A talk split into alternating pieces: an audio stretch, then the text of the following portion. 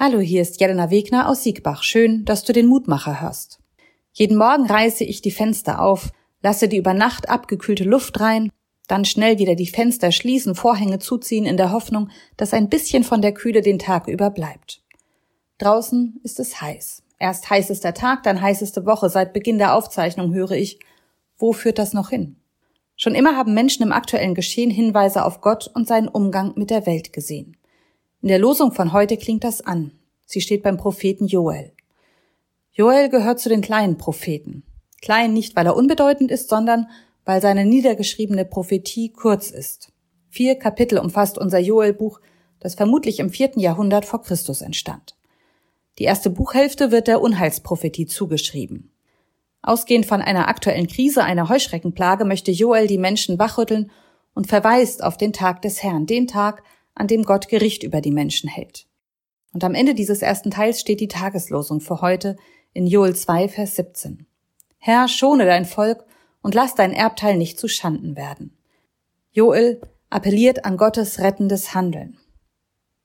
Ich glaube nicht, dass Gott mir und uns diese heißen Tage gerade schickt, um uns wach zu rütteln.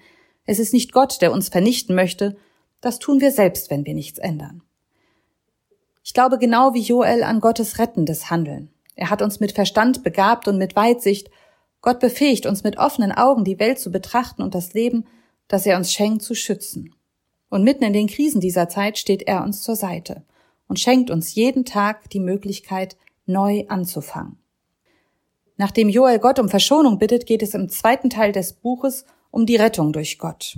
Da heißt es gleich zu Beginn, da erwachte im Herrn die Leidenschaft für sein Land und er hatte Mitleid mit seinem Volk.